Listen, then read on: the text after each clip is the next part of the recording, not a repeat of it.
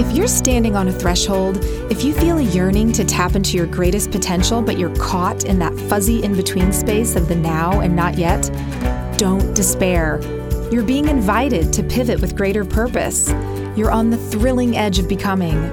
You are being called to unleash your soul song. I'm Becky Fleischer, and I believe we're all born with a gift that's uniquely ours our very own soul song. And I discovered on my own journey that when we unleash it into the world, man, does it make life sing. You might express it through writing, science, cooking, nursing, teaching, or some other endeavor. The song is different for each of us, and its expression can change throughout your life, but it can only sing when you're in tune with your truest self. I know you're trying to get things in focus, that you're looking for encouragement and practical tools to illuminate your own personal journey, and that's what you're going to get here. I'm excited to travel this road with you. Let's get going. Welcome back to another episode of Unleash Your Soul Song. I'm your host, Becky Fleischer. Still recording outside of my studio. I was able to get my microphone stand though, so hopefully this audio will be a little more consistent for you today than it was in the last episode. Thanks so much for sticking with me on these shows when I haven't had my stand, when I haven't been in my studio. You know, recording in a closet produces a much different audio quality than what I'm used to. But I am glad it's all working out, and I really appreciate your feedback on those first two shows for 2021. I would be remiss if I didn't give a huge shout out to your fellow soul seekers who shared their silver lining reflections with us in episode 21 No Plans, No Problem. You may have seen on my Instagram that recently I heard someone say that acknowledging our strength and the fact that good can be found even in terrible circumstances allows us to move forward and plan for better days. And that's exactly what your fellow soul seekers provided for all of us in that episode.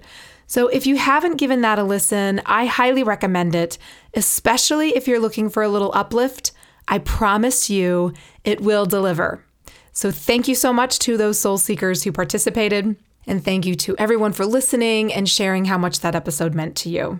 Now, the last episode, not the Silver Linings episode, but the one immediately before this one, it seems to have really gotten people thinking and it got people talking. And I'm not surprised at all because we got into a big one in that episode putting our heart before our head. And that's a toughie, you guys, because the very idea of making your head second, it revs up our ego, sending our brain into hyperdrive to gather up all the data and all the evidence that will make the case for staying firmly in control. And it's honestly our nature to yield to that. So I get it. I really do. One of your fellow soul seekers brought up a really interesting dilemma that I wanted to explore a little bit at the top of this show. And that's how to reconcile the differences when you're in a group of people who are very heart centered. It seems that everyone in the group is heart centered, they're heart forward, they're heart led. And yet there's this fundamental disagreement. They presented it as tricky because if you don't lead with facts and figures and information based evidence to make your case, like the head first people do, how do you move a group forward if they don't agree and if that agreement seems to be stemming from their heart? And I loved this question. It really got me thinking and reflecting on the many times I found myself in this exact scenario as the chair of a few different nonprofit boards. When you're in an environment that's by nature a little more heart forward, or it should be more heart forward, like a charity group, a church group, a volunteer organization, you know, the assumed posture is heart based. And I say assumed because I don't think it's always heart first. I think a lot of ego does get in the way, but I think that's the general premise. And so it's usually right at the moments when that kind of conflict hits a group like this that someone, cough, cough, guilty party right here, might say something along the lines of, We have to start thinking more like a business. right? How many times have you been in a group, a volunteer group, or a nonprofit group, and someone says that? I totally guilty. We all know that's just really code for stop being so damn sappy and sentimental. You know, stop up that bleeding heart for a second and get down to the facts and figures. You know, get get into the head. And here's what I've learned in those situations people who are very, very heart centered and heart led, they can actually resist head tools. And that's a problem. It's just as problematic as it is for very, very head centered and head led people to resist the heart. There has to be a balance. There has to be a point of integration, a point of and. More on that later in the show. But before we take off on that theme, let's wrap up this exploration. So let's say that the group is pretty good at balancing the head and the heart tools, but they're stuck. Enter Don Henley's when trying to get down to the heart of the matter. Okay, there it is. Your first clue is that the head is still leading somewhere if you are, in fact, still stuck. It can be really difficult to discern heart knowing from head knowing. It takes a lot of practice, a lot of embodiment, things that I'm still working on myself, and more of what we're going to talk about in today's show. But what has always worked for me every single time I've been locked in a group dynamic like this is getting really, really clear about who we are there to serve. If you start to peel back that onion, you can usually find the sticking point because service, true servant leadership, true service to others, isn't about the head at all. I can recall very specifically when I was working through a terribly hard situation with one organization that I was on the board of. The organization was, I mean, really, we were on the edge of failure. And everyone agreed that wasn't what we wanted, but agreeing on how to avoid it, oh, as they say, the devil is in the details. What a mess. I won't make this a case study in pulling organizations from the brink because that kind of work doesn't happen in an instant. That can be summed up in one podcast episode. But what I can tell you is that there was one instance when clarity hit like a thunderbolt and it broke the logjam. When we got clarity around who we were there to serve and why, oof, I remember the moment. Talk about an energy shift. We all felt it. It was palpable. And not that we always agreed on the how, but we were lock solid on the why, and that allowed us to move forward. There was a lot of head involved, a lot of head involved. And when we really peeled back, peeled back, peeled back, peeled back, got super clear about who we were serving, that's a heart issue. And that's when we all got aligned. So we got our hearts really clear and we moved from there. And that's the only way we could have done what we did, which was save that organization. We really did. Heart first. Then we employed our head tools. Now, it can get really tricky, especially in organizations and groups, because at any given point in time, your answer for who am I here to serve can be different. On a really micro level, when it's just two people and you're locked in a disagreement, you can easily see that you can ask, How can I serve this person that I'm locked in disagreement with? That can help you get to your heart. That can help you move from the heart. What needs aren't being met in this conversation with this person? In organizations, you're often serving many different audiences.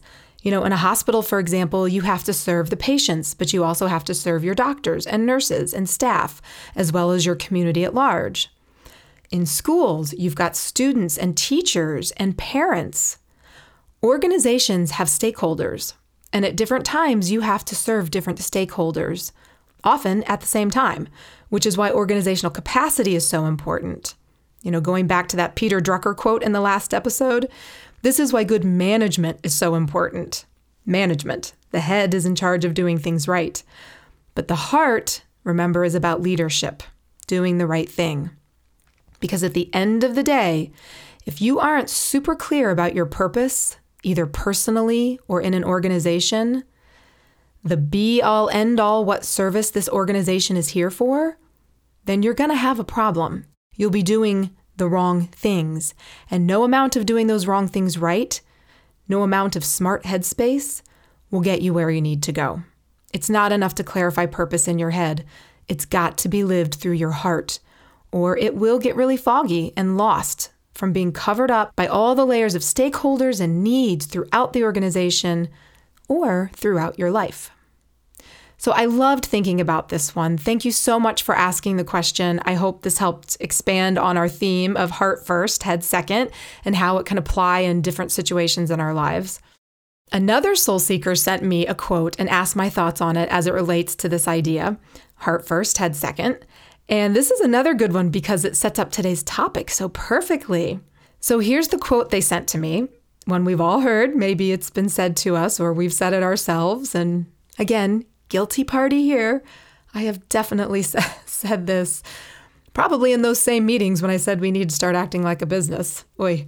Anyway, the quote I think we all know is The road to hell is paved with good intentions. So let's talk about intentions. It's usually a word we hear a lot at the turn of a new year. And I have to admit that I've never been drawn to setting an intention for the year. You know, making a list of goals, you got it. That goes without saying. But intentions, ugh, no way. That felt way too squishy to me. Remember, this is a recent transition that I've made from head to heart that I am still making very much. So, yeah, intentions, there was not enough action orientation for this project manager. That's not to say I didn't set intentions before I took action on things. I've always done that making sure before I take a big action on something that my intentions were coming from the heart. But again, I was working in the wrong order, letting my head lead by formulating the action and then doubling back before I would hit go. And I would say to my heart, hey, we're good with this, right? We're doing this thing the right way. And in that order, I can see how the road to hell is paved with good intentions because the intentions of the heart aren't leading, the intentions of the head are. But let's keep going on this. So, I already had a resistance to setting up intentions for the year. And then a few years ago, I heard people talking about choosing a word for their year. And that one I really didn't understand until this year, when a word that has been chasing after me for a few years sunk into my soul and demanded to be lived. That word is and. Let me tell you a little story about how I arrived here, and then I'll get back to why I chose this word and what it means to me. So, I came into 2021 in a very different mindset than how I've entered most years. Usually, over the winter break, I take the time to make plans for the coming year. But as we wound down 2020, I found myself too busy with some really great studio projects. And quite honestly, I just felt overwhelmed mentally, emotionally, just physically. It was the end of the year, a hard year, a long year. I was done. So I just didn't have it in me to sit down and hash out plans. That's why I kicked this year off with that show called No Plans, No Problem. And if you want to hear more about why I believe that, you can head back to that show to get up to speed. But luckily, I did have some downtime over the break. And instead of making those annual plans, I sunk into a book that I've been itching to get to called Everything Belongs by Richard Rohr. He's a Franciscan priest who founded and runs the Center for Action and Contemplation, and this book is about contemplation. Now, you may be familiar with the word contemplation, but perhaps not totally clear on what it means or its practical application. Contemplation is the act of looking thoughtfully at something, for a long time. Deep, reflective thought. This can be literal, you know, visually gazing upon something as an exercise to clear your mind and to ponder just that one thing. Or it can be that you're holding a thought in your heart and sitting with it that way. There are so many different forms of contemplation meditation, mindfulness practices, breath work, journaling, yoga, walking or sitting in nature, prayer, even getting lost in music or art can be a form of contemplation. So the word contemplation comes from the Greek word theoria, meaning a passion and dedication to understanding the nature of reality. And many people, myself included, would say that a regular contemplative practice has helped them develop personal and spiritual awareness and has given them access to the space of inner silence where the whispers come from, the divine space of inner wisdom, our highest wisdom. And I can say that contemplation has been the single most powerful tool I've used to come back to myself. It's been the flashlight on the dark road, the guardrail that I could trust to keep me from falling over the cliff sides where the path got narrow, the thing that keeps me evolving to the edge of becoming because it grounds me in an inner wisdom and an inner knowing unlike anything else ever has done for me. So the Greeks knew contemplation as the passion to understand the nature of reality, or truth with the big T, as some of us would call it. And if you look at the various forms of contemplative practice, they all invite you to sink into a non egoic space, to get out of your head. That's the whole idea. Get out of your head, get into your heart. So it's really the tool for changing that order of operations that we've talked about. Instead of being head led, being heart led. So in this book that I read over the break, there's a chapter called Ego and Soul, and it starts off with this line The contemplative secret is to learn to live in the now. Pretty good opening statement for a chapter on the ego and the soul. Because if you've ever tried meditating, or if you've taken a yoga class, or sat in deep prayer, or just took in every sensation of the sun streaming on your skin, then you know that this statement is true. It's so clearly the purpose of it all that Eckhart Tolle titled a book after it, The Power of Now.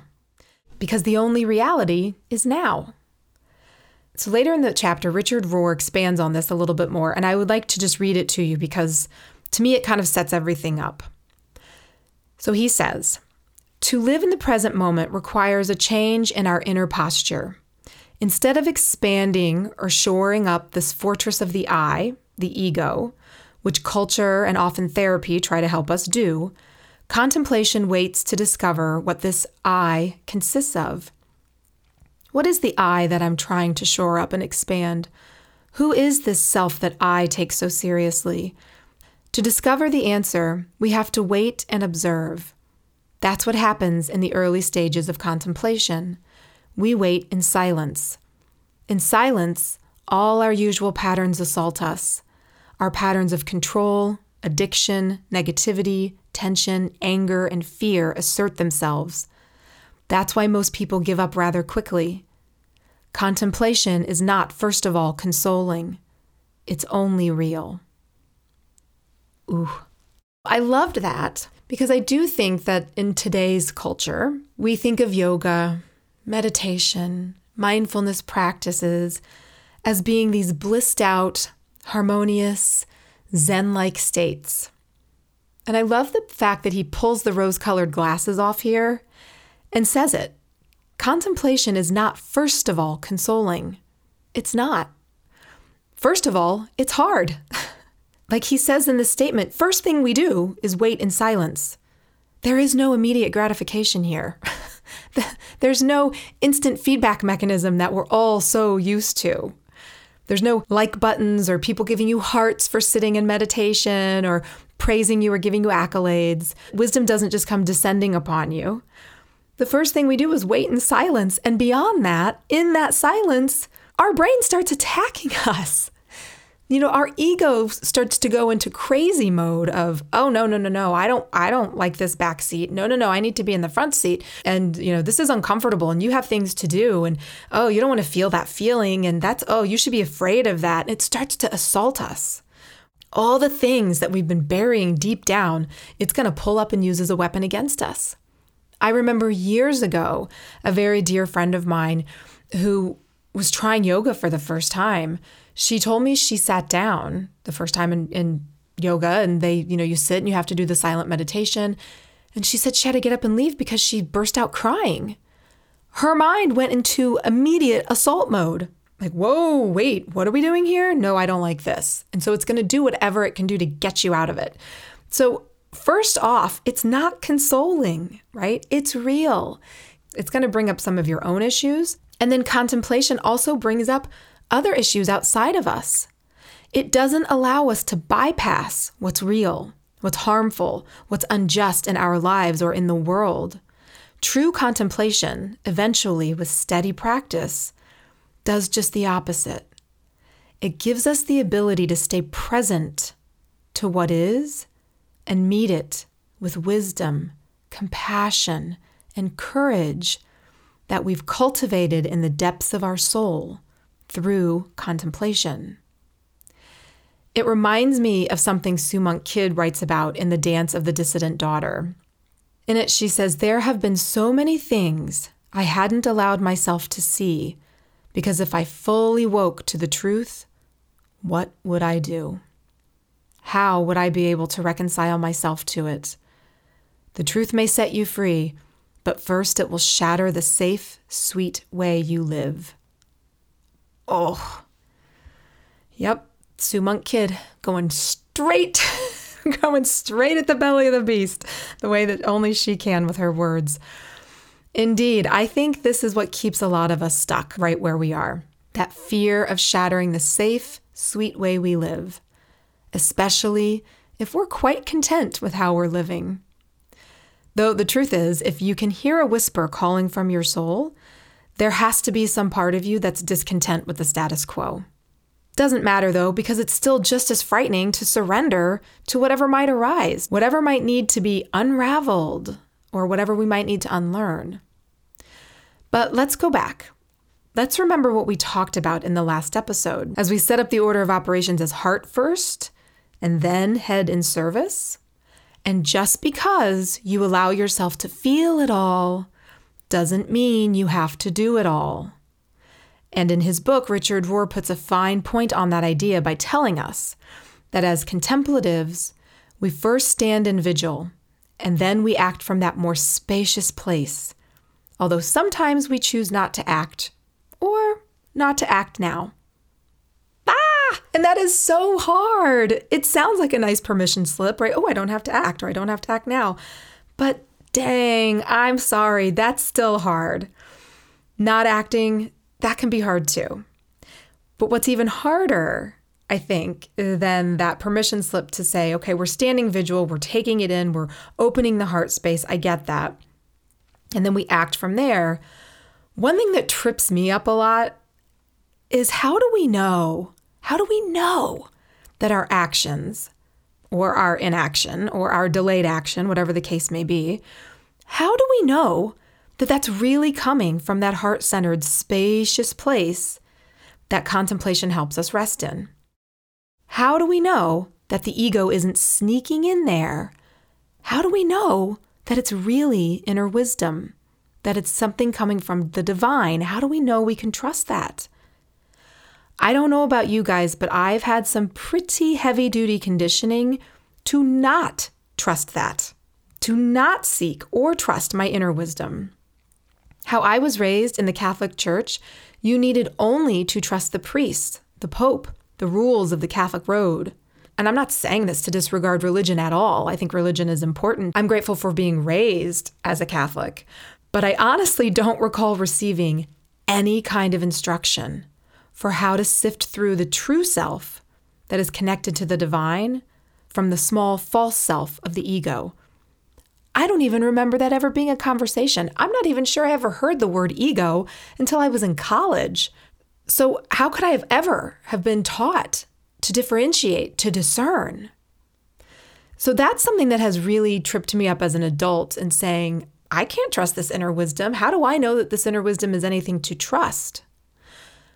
But a good test that I've heard, and one that rings very true from experience, is that you can tell if you're living in your false self, the head, when you take some form of personal offense, when you feel bitterness, resentment, the need to find fault or to place blame, to justify or explain, then you're not really operating from that heart centered, spacious place because you can't offend the true self. And I'm not talking about the kind of indifference our ego throws up, you know, oh, who cares about that? Or who cares about that person? They're not even worth my time, or that's not even worth my time. Those are just defenses. That's very clearly a defensive posture. What I'm talking about is feeling it all. Oh, yes, it is worth my time. And that person's worth hearing. And I'm going to see it fully for what it really is. And it can be horrible or hard or sad or maligning or inaccurate. And I'm going to take this action, or I'm going to not take action, or I'm going to wait to take action. And I'm totally settled with all of that. I don't harbor resentment. I don't harbor anger or angst about it. I feel calm and peaceful about it. Feel how much space that takes up? Did you hear all of those ands? So instead of, oh, who cares about that? That's not worth my time. Boom, boom, quick, shallow. Versus, yeah, I'm going to feel it and I'm going to see it and I'm going to hear it and I can believe that these things are this, that, or the other. And, and, and, and, and. Which brings me to my word of the year, which is and. It sounds like such a simple word, but man, it packs a punch. Finding that point of and really pushes me. It pushes me out of binary thinking, either or thinking, which I think is dangerously becoming the default posture of most Americans and our national conversation. It pushes me to reframe situations and my interpretation of those situations. And it stress tests my ability to hold multiple truths at once. It's kind of like being on a stretcher. It's the exercise that I'm using this year to build my spiritual muscles so that I can really sink in and swim strongly in the deep waters of life. In that book that I read over break, Everything Belongs, Richard Rohr talks about the need to include and transcend. When I read those words, that's when the power of that little conjunction and really landed for me. Because the power of the and has been swirling around me for years now, and I've been resisting it. I'll give you one example that centers around the word that I consider to be the opposite of and but. If and is expansive and inclusive, but takes away. You know, I just said this thing, but now I'm going to put some rules around it or take part of it away. That's pretty much what but indicates, right? When you hear that word. So, as I've been working in partnership with my bandmate Peter, he has sent me into spiral after spiral when we've been communicating with people in our business, either in an email or a proposal or what have you, anything in writing. And anytime I would have the word but in there, he would want me to take it out and reframe the sentence so that we didn't have to use that word. And it drove me crazy, absolutely crazy. I would argue that we had to use the word. Sometimes it was necessary. How would we make ourselves clear? But no, he wouldn't relent. And you know what? He was never wrong. It does pain me to say it. he was never wrong. Despite my protestations about rewriting it, it always sounded better once we reframed it. So I recommend if you want to see the power of this one word, and, catch yourself using its opposite, but, and force yourself to reframe without it. It's not easy. So that's one small example of how that word and has been dogging me for years. I could really feel it swirling around. And the expansiveness of it, I could feel it swirling around as well. So when I read that formula for transformational growth, include and transcend, I knew I had my word. Because without the and, this formula doesn't really deliver. We can't transcend by throwing out the old or dismissing the whole of a situation. We can only transcend by sifting and recognizing what's substantial, what's real, what's worth keeping and maintaining, and what isn't. It's the sifting and sorting that allows us to include and transcend. And when we're going through major life transitions, major societal shifts, upheaval, discord, turmoil, all the things that get us stuck in the small, contracted, shallow end, we need the and. We must include and transcend to transform. And all of that requires a lot of expansive space. Now, as a project manager, I am really good at making room for things. Making room is a very task oriented thing. To put it in simple terms, to make a room, You need concrete to pour a foundation, wood and drywall to create the sides, shingles to seal the top, boom, boom, and now you have a room.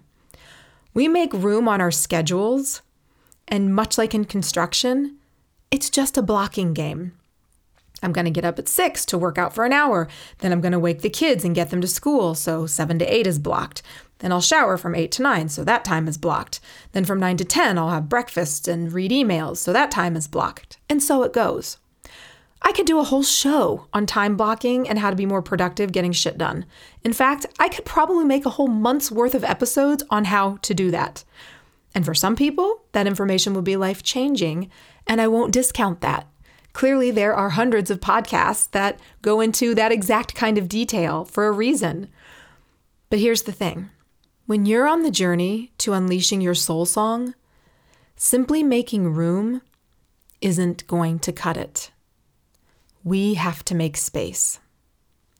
And again, that's where a contemplative practice comes into play. So let me pull back the pages of the calendar to about five years ago, before I really embraced the invitation to explore this path of becoming. And I'm going to plop you down into a moment in time when I spoke with an astrologer. Now, that might not be your thing, and that's okay. It was something that I did. It was something I found interesting at the time. It was a learning experience for me. My first toe in the water of kind of feeling how energy works in the world. She was giving me an overview of my chart, and she told me that there's going to be this ongoing evolution of you that's going to be life changing for you. That it had already begun and that I had already been engaging with it, but that it's going to go on for a number of years going forward. And it's when I find my truth, and it's when the authenticity that was promised on my chart, it's when it starts screaming to be heard, demanding to be lived out. And I remember she told me, if you're up for it, it will be an amazing ride. And if not, it's going to be horrible. I remember you guys, I was almost pleading with her, saying, I'm up for it. I'm up for it. I really am. I've been making room. I've been making room on my calendar to meditate, making room to do yoga regularly, to read books, but I I just feel so lost. How do I get on the ride? I didn't have that information in the book from Richard Rohr at that time telling me that contemplation is not first of all consoling, that there's silence, that the first thing we do is sit and wait in silence. I mean, to be honest with you, I didn't even know that contemplation was the name of the game. I didn't even know that that's what I was doing. So even if I had got known to look for some kind of roadmap here to tell me what to expect when you are on the edge of becoming, I wouldn't even have had the right terminology to go looking for the books. I didn't even know of Richard Rohr at that time. I didn't know of half of the people that I know of now at that time. I just knew that making space to meditate, to do yoga, to think, to go on walks, to be in nature, I knew that it felt right. I was following the impulses and the instincts of my body, and I was going with it, which is beautiful, which is how I think it can really start. That's usually how the invitation first comes, right? It's a small little whisper knocking, because the first thing you do, you sit in silence. You don't get that response. So when I spoke to this woman and she's telling me, I'm going to, you know, you need to embrace it, and I'm begging her, I'm trying to embrace it, I'm making room, I'm making room right? I'm making room, I'm making room, I'm making time. That's what I really meant. I'm making time in my calendar to do all of these things. But what I can see now is that making room was only the first step.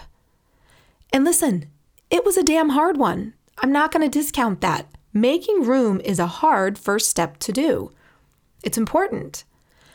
It's just step one, though. What I didn't know was that making the room would lead to the second half of the equation, which is about making the space. Now, I've been engaging in that work for a few years now.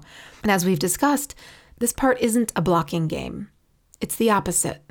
It requires opening your heart in a new and very vulnerable way so that your mind starts to take its appropriate place as the loyal foot soldier that it's meant to be.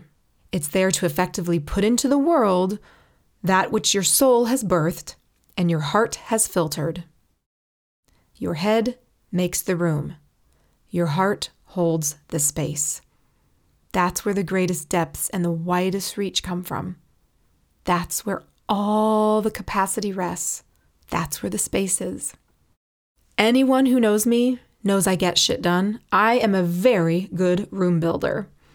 But I've been yearning for space my entire life. And ironically, for the majority of my adult life, when I got really head heavy, I resisted these avenues to help me make it. Yoga, introspection, self help, even religion. At various points in my adult life, I poo pooed them all. That's the universal pattern. That which we resist is that which we need the most. So, how did I start to make that shift? How did I start moving from the first step, making room to do the thing, how that transitioned into more of a contemplative practice and making space? One quick example. So, the only reason I started doing yoga was because it made my body feel good and look better, quite honestly. That's why. That Ujjayi breath and the meditating, nope, did not care. Didn't care about that at all. People could sit there and do that all they wanted to. I just wanted to get to the super fast, hard flow where I could feel my muscles moving and stretching, and I felt like I got a good workout. If I landed in a class, or if, worse, if someone was a substitute for my teacher, for my more of a, a, harder flow class, if somebody was subbing for her and they came in and did like a restorative yoga or a gentle yoga or some kind of meditative yoga, I, I honestly, I would be pissed at the end of class. Like that is where I was when I started yoga. I wasn't there for that. And so I chose my classes very specifically, and it irritated me if it went another way. But here's the thing if you do something long enough, things start to find their way in. And so it was the case with me and yoga. You know, if I had to sit there and listen to all these people doing the Ujjayi breath, uh, I might as well try it. And once I tried it, I actually liked it. You know, it was doing something for me. And before I knew it, I started looking forward to that noisy nose breath. And the longer the yoga instructor kept us in meditation at the beginning or end of class, the happier I was. And then lo and behold, I started going to different yoga classes, ones that weren't as physically rigorous, ones that intentionally kept you in meditation longer, ones that had a more gentle flow so that you could feel the contours of the inner part of your body. I started to change slowly. I didn't even know what was happening. I just knew it started to feel good. I literally started feeling lighter, not by body weight, but just in being. And that lighter feeling was carrying throughout my day. When I wasn't in class, I was feeling so much lighter. I had more patience with my kids. So, okay, all right, I was starting to come around. But I remember when I actually got it, when I actually felt it. I was in a class with one of my most favorite instructors who I hope to have on the show. And I was in Down Dog and she was talking all about making space and really expanding. And, you know, I'd heard those words hundreds of times before you know, make the space inside of your body. I didn't know what she was talking about, but I would just still go with it. But she came over and she made one small adjustment to my shoulders. And you guys, it felt amazing. It felt amazing.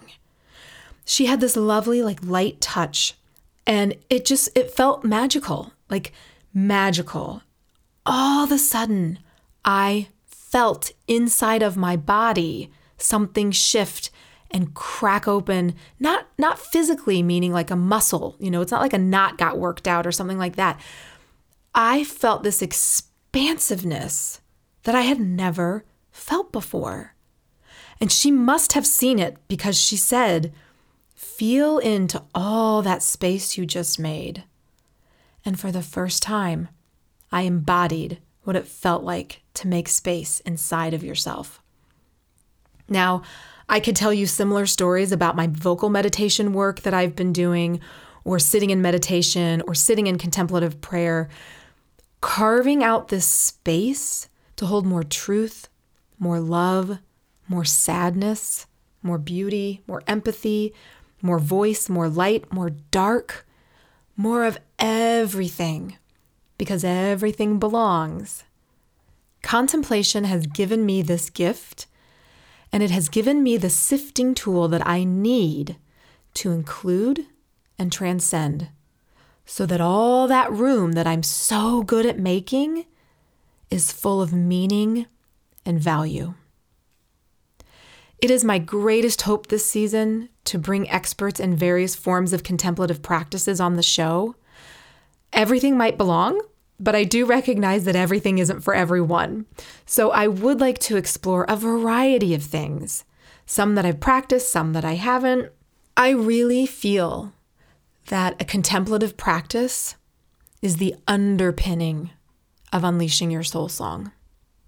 Think of these practices like the weights in the gym that we use to build our physical muscles. These contemplative practices are the weights we can use to build our spiritual muscles so that we can tap into our inner wisdom, our heart, and move and flow from there. So I think that's all I have to say on the topic today, and I'm just gonna leave it there. Let that rest. See how it lands with you. Thank you so much for being here, for listening, for subscribing. If you got something meaningful out of today's show, or if you know someone who needs to hear this message, I would love it if you shared this with them. It's so easy to do an Apple podcast. Just look at the bottom right hand corner of the screen. There are three dots in a row. Click on those dots, and there's an option to share. You can text this episode directly to someone, you can email.